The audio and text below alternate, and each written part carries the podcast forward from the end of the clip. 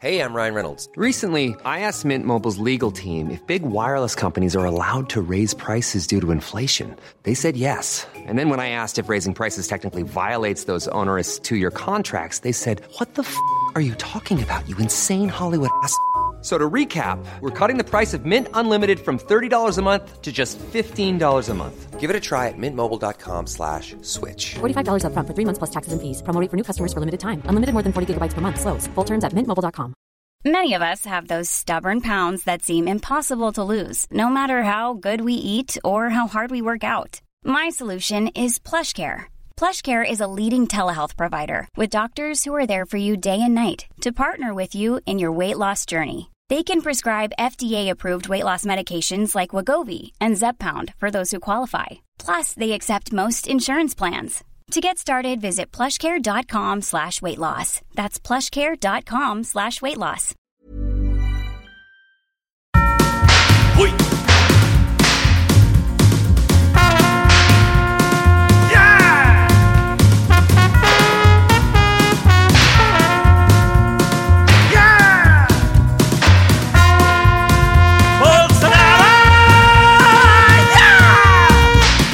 Yes, President Bolsonaro uh, has fallen victim to coronavirus. Uh, he, says he's, fine, fine. It's just a little flu. He's pure man. He's all man. I mean that in the most pejorative sense. Uh, some great quotes uh, from him previously. 11th of March, uh, from what I've seen until now, there are other kinds of flu which have killed more people than that coronavirus one. Yeah.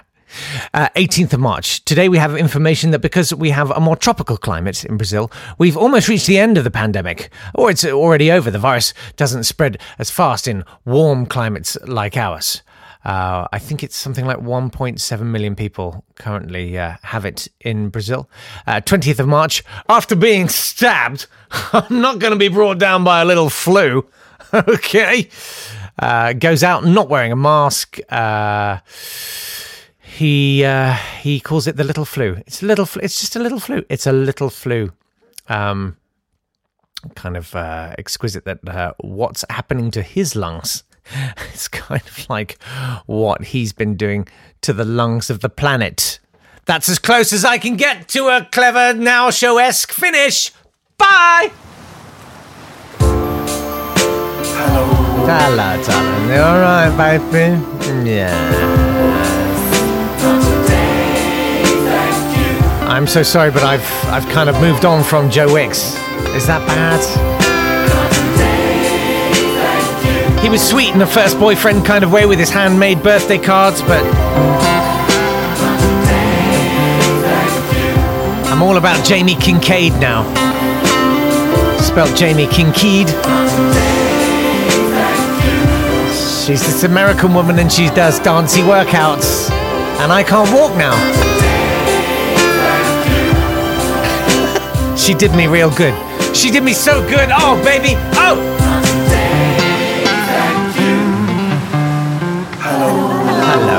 Nice to see you. Uh, yeah, last night on the couch, like it's day and a half after t- attempting Jamie Kincaid's 12 minute cardio workout with all the flashing lights and the, the pumping tunes and stuff. She's really great.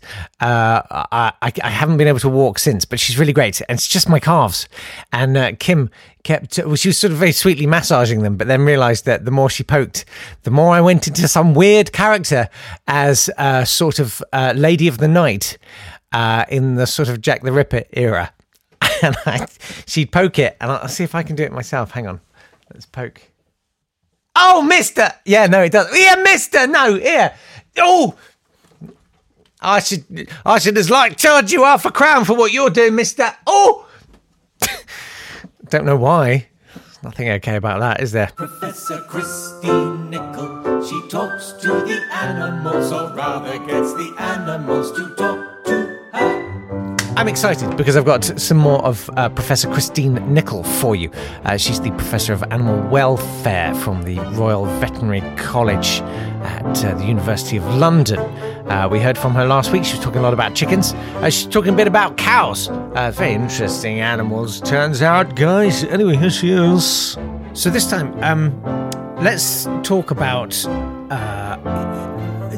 I guess we're talking about uh, the way animals evaluate things. You know, is this a trough half full kind of cow or a trough half empty?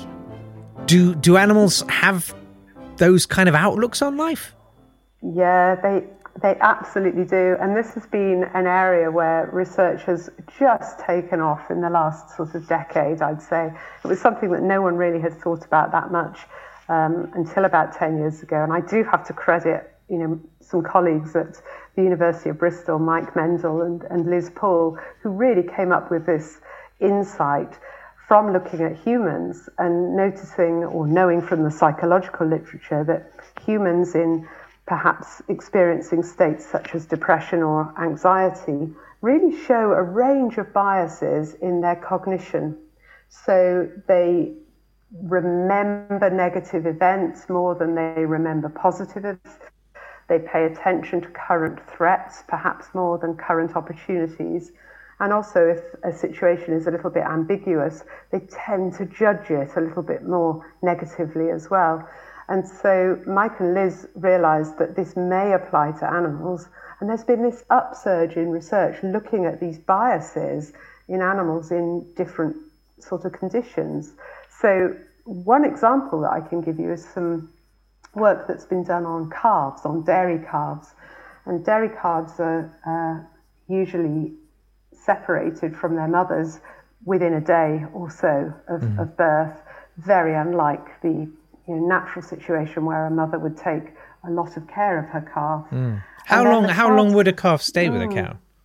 Oh, for months. And Right. the um, the mother and a female calf may have a relationship that continues for some years in a feral herd or a natural type herd.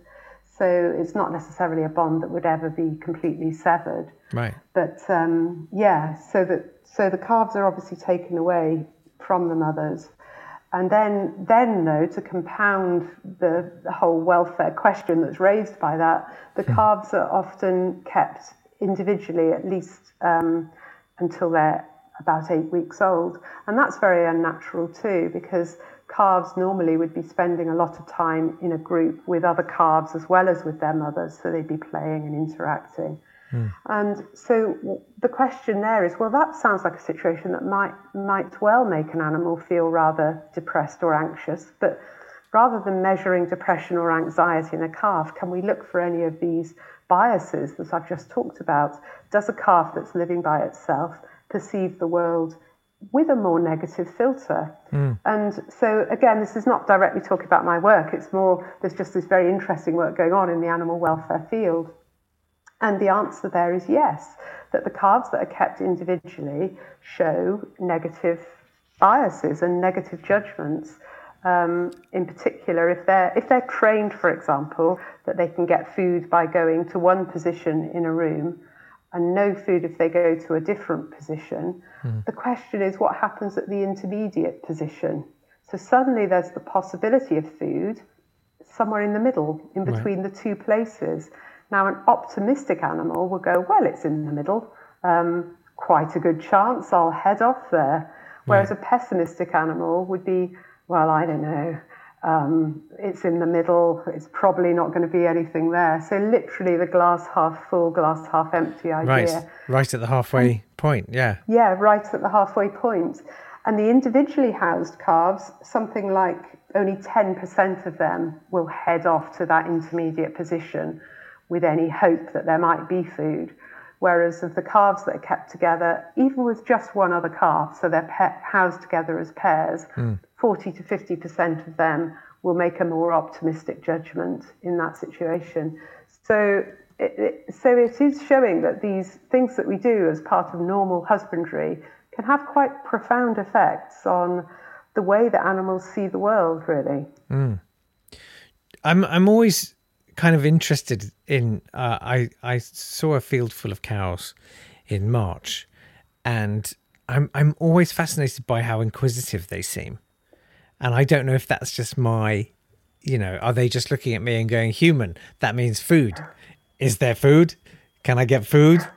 May I have some food, please?" You know, I don't know if they're doing that or if they are genuinely curious animals. I think they're genuinely very curious animals, particularly socially curious. So they may not be, um, you know, intellectually curious. No. but they're, they're socially very curious. Um, same would uh, uh, apply if a, a, fox runs across the field or a new type of creature appears. Mm. Um, they want to go and have a look. They're very, very curious and very important for them to get that sort of information. Are you a predator? Are you mm. friendly? Um, I don't think it's just a conditioned response that they go human associated with food in some sort of Pavlovian right. way. No, I think they're probably genuinely very interested in you, Jake. well, I you know I have a very interesting smell, um, and I mean in terms of animal, uh, I'm staying with cows as a sort of social group. And I know, I know last time we talked about chickens, and um, you sort of said, well, no, there's no optimal social group for them. They they're very adaptable.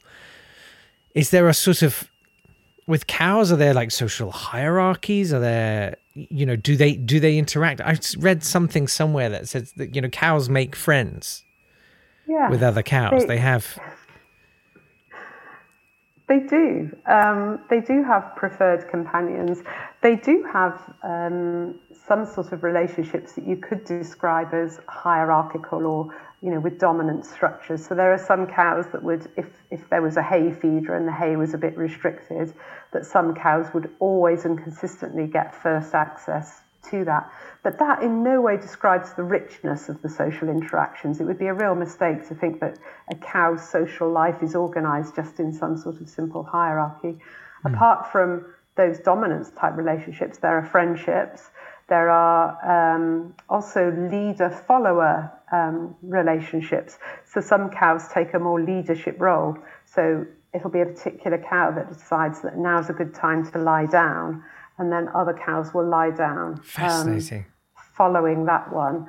Um, and there are even, um, there's even some sort of evidence that um, the less dominant, um, young, usually the younger females, um, can pair up and form quite close pair relationships with each other as well. So friendships seem even more important for the younger um, animals in the group. So it's far from being a sort of random mm. distribution of black and white patterns in a field. Um, there's a yeah. lot going on, yeah. Although they are quite often black and white cows. They are quite often black and white. they do show um, what has been called eureka moments, where when they learn to do something new, they get very excited and pleased with themselves. So Murika. Murika, yes, exactly. Yeah. Yes, I would never have thought of that. Well, yes, you can right. you can take that back to the academic world and enjoy it. Yeah. Brilliant. I, I, like that. I like that idea that you've had a cow that's been trying to solve a puzzle for a while. You know, how do I open this gate? How yeah. do I open this gate? And it finally works it out, and then it goes way. I'm always fascinated by the idea of can you can you measure happiness in an animal? You know, can can you say there is a happy animal? And you know, you say you there are these eureka moments and stuff. And I always sort of feel like when when you see, uh, you know, perhaps a, a, a ewe with a a lamb or two on a sunny day, kind of sitting in a field, just kind of enjoying the sunshine. And to me, yeah. that looks like a happy animal. But it, uh, you know, I'm always wary of saying something like that because uh, you know it doesn't fit into it's not demonstrable. But you think well, you, you think there are sort of signs that you can yeah. I mean i think that you know we can be too cautious and sort of you know i think it's just as much of a mistake to deny an animal um, the possibility of some of these emotions. I think we have to be very, very careful about some of the language that, that we use. And I, I don't see any real reason in um, not thinking about happiness, or I suppose the scientists would call it positive welfare. Mm-hmm. Um, and I think we can measure it. And your example of a sheep um, in the sun lying down with uh, perhaps her two lambs close by, well, what's that telling us when we look at it? It's telling us that there's no immediate threat because she's not up and running and panting and running away from something. She's not shivering. She's not huddled. She doesn't look like she's diseased. So the negative signs are not there. And in a way, she's got that possibility to engage in what we would call the more luxury type behaviors. So when I see a chicken dust bathing mm. in the sun, I see exactly the same thing. A chicken that's feeling very stressed or is ill won't show this dust bathing behavior. Mm. And a sheep that's really not feeling very well or um, is very, very hungry, it'll be trying to find the last little scrap of food. If you have those basic resources and those basic needs met, a bit like I think Maslow's hierarchy of needs for humans, your right. basic things have been met, well, then you have the time to start indulging in the things that are more interesting, less pressing, but still enjoyable. So I think when we see the animals spending time on these less immediate needs, I think it's a pretty good indication of positive welfare, and why not call it happiness? That's lovely. I love that. And we will have more from the incredible Professor Christine Nicol next week. Here's a cool fact a crocodile can't stick out its tongue. Another cool fact you can get short term health insurance for a month or just under a year in some states. United Healthcare short term insurance plans are designed for people who are between jobs, coming off their parents' plan, or turning a side hustle into a full time gig. Underwritten by Golden Rule Insurance Company, they offer flexible, budget friendly coverage with access to a nationwide network of doctors and hospitals. Get more cool facts about United Healthcare short term plans at uh1.com. Ready to pop the question? The jewelers at Bluenile.com have got sparkle down to a science with beautiful lab grown diamonds worthy of your most brilliant moments. Their lab grown diamonds are independently graded and guaranteed identical to natural diamonds, and they're ready to ship to your door. Go to Bluenile.com and use promo code LISTEN to get $50 off your purchase of $500 or more. That's code LISTEN at Bluenile.com for $50 off. Bluenile.com code LISTEN. Many of us have those stubborn pounds that seem impossible to lose, no matter how good we eat or how hard we work out. My solution is PlushCare. PlushCare is a leading telehealth provider with doctors who are there for you day and night to partner with you in your weight loss journey. They can prescribe FDA-approved weight loss medications like Wegovy and Zepbound for those who qualify.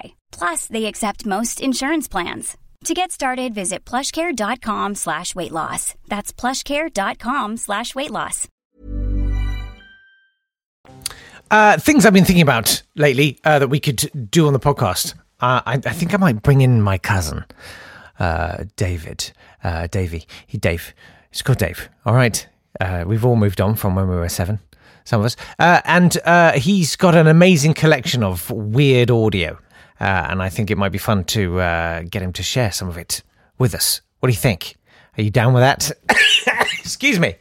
Um, uh, I ate toast very badly this morning. It was not very accomplished eating. Uh, anyway, I might get him on at some point soon. Uh, there's so many things I need to sort out, but I've actually written a schedule now, and I think that's probably going to help. Well, it's been a while since we've uh, done one of these. Uh, I'm going to try and do one on Friday with someone. Can't say who because I haven't worked it out yet. Anyway, uh, Joel's been in touch to share his game save. Game saves. Joel says, Hi, Jake. Uh, I loved Pablo's game save, and uh, while I'm pretty sure you don't want this to be Simon Bates' Our Tune, I mean, it's quite the franchise. I'm happy to add to it, not least as a tribute to the game that's got me through a tricky few months.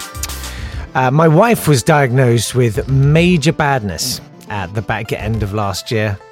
Yeah, that was, yeah. Uh, and after the shock subsided and treatment began, I found myself getting fully immersed in Red Dead Redemption 2 as the most wonderful escape I could have hoped for. Yeah, I've, I mean, I haven't played Red Dead Redemption 2, but I've heard it is extraordinary and sort of quite slow moving, which I like. Uh, Joel says, I've played a lot of games since my Amstrad CPC 464 obsession in the mid 80s. Oh, wow.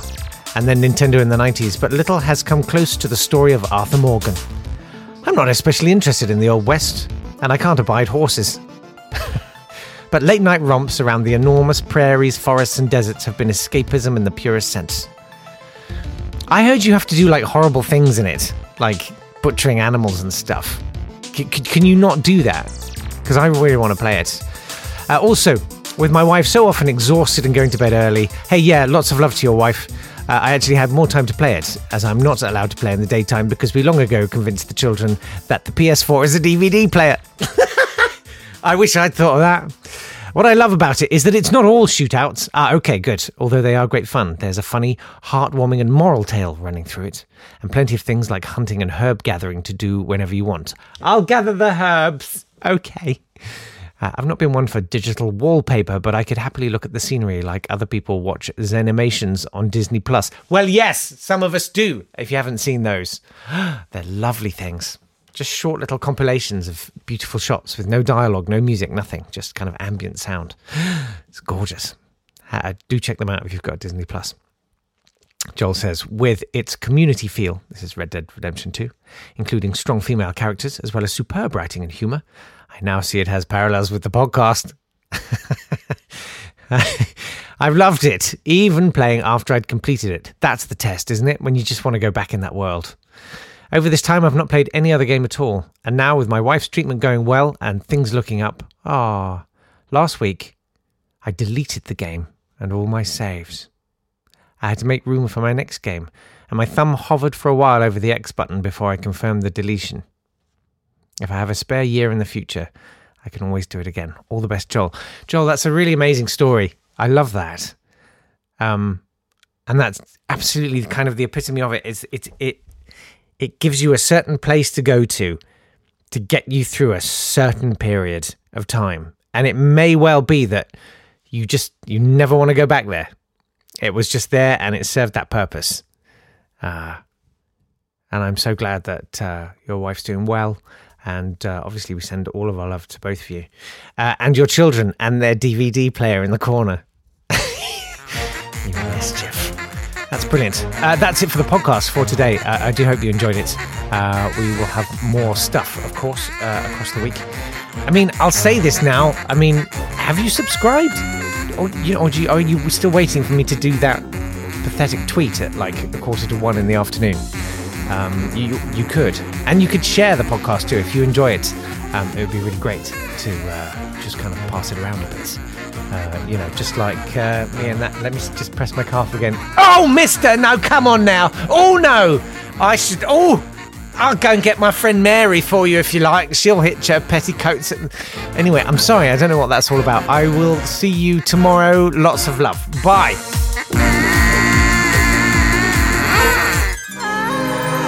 This has been a Swanburst Media production.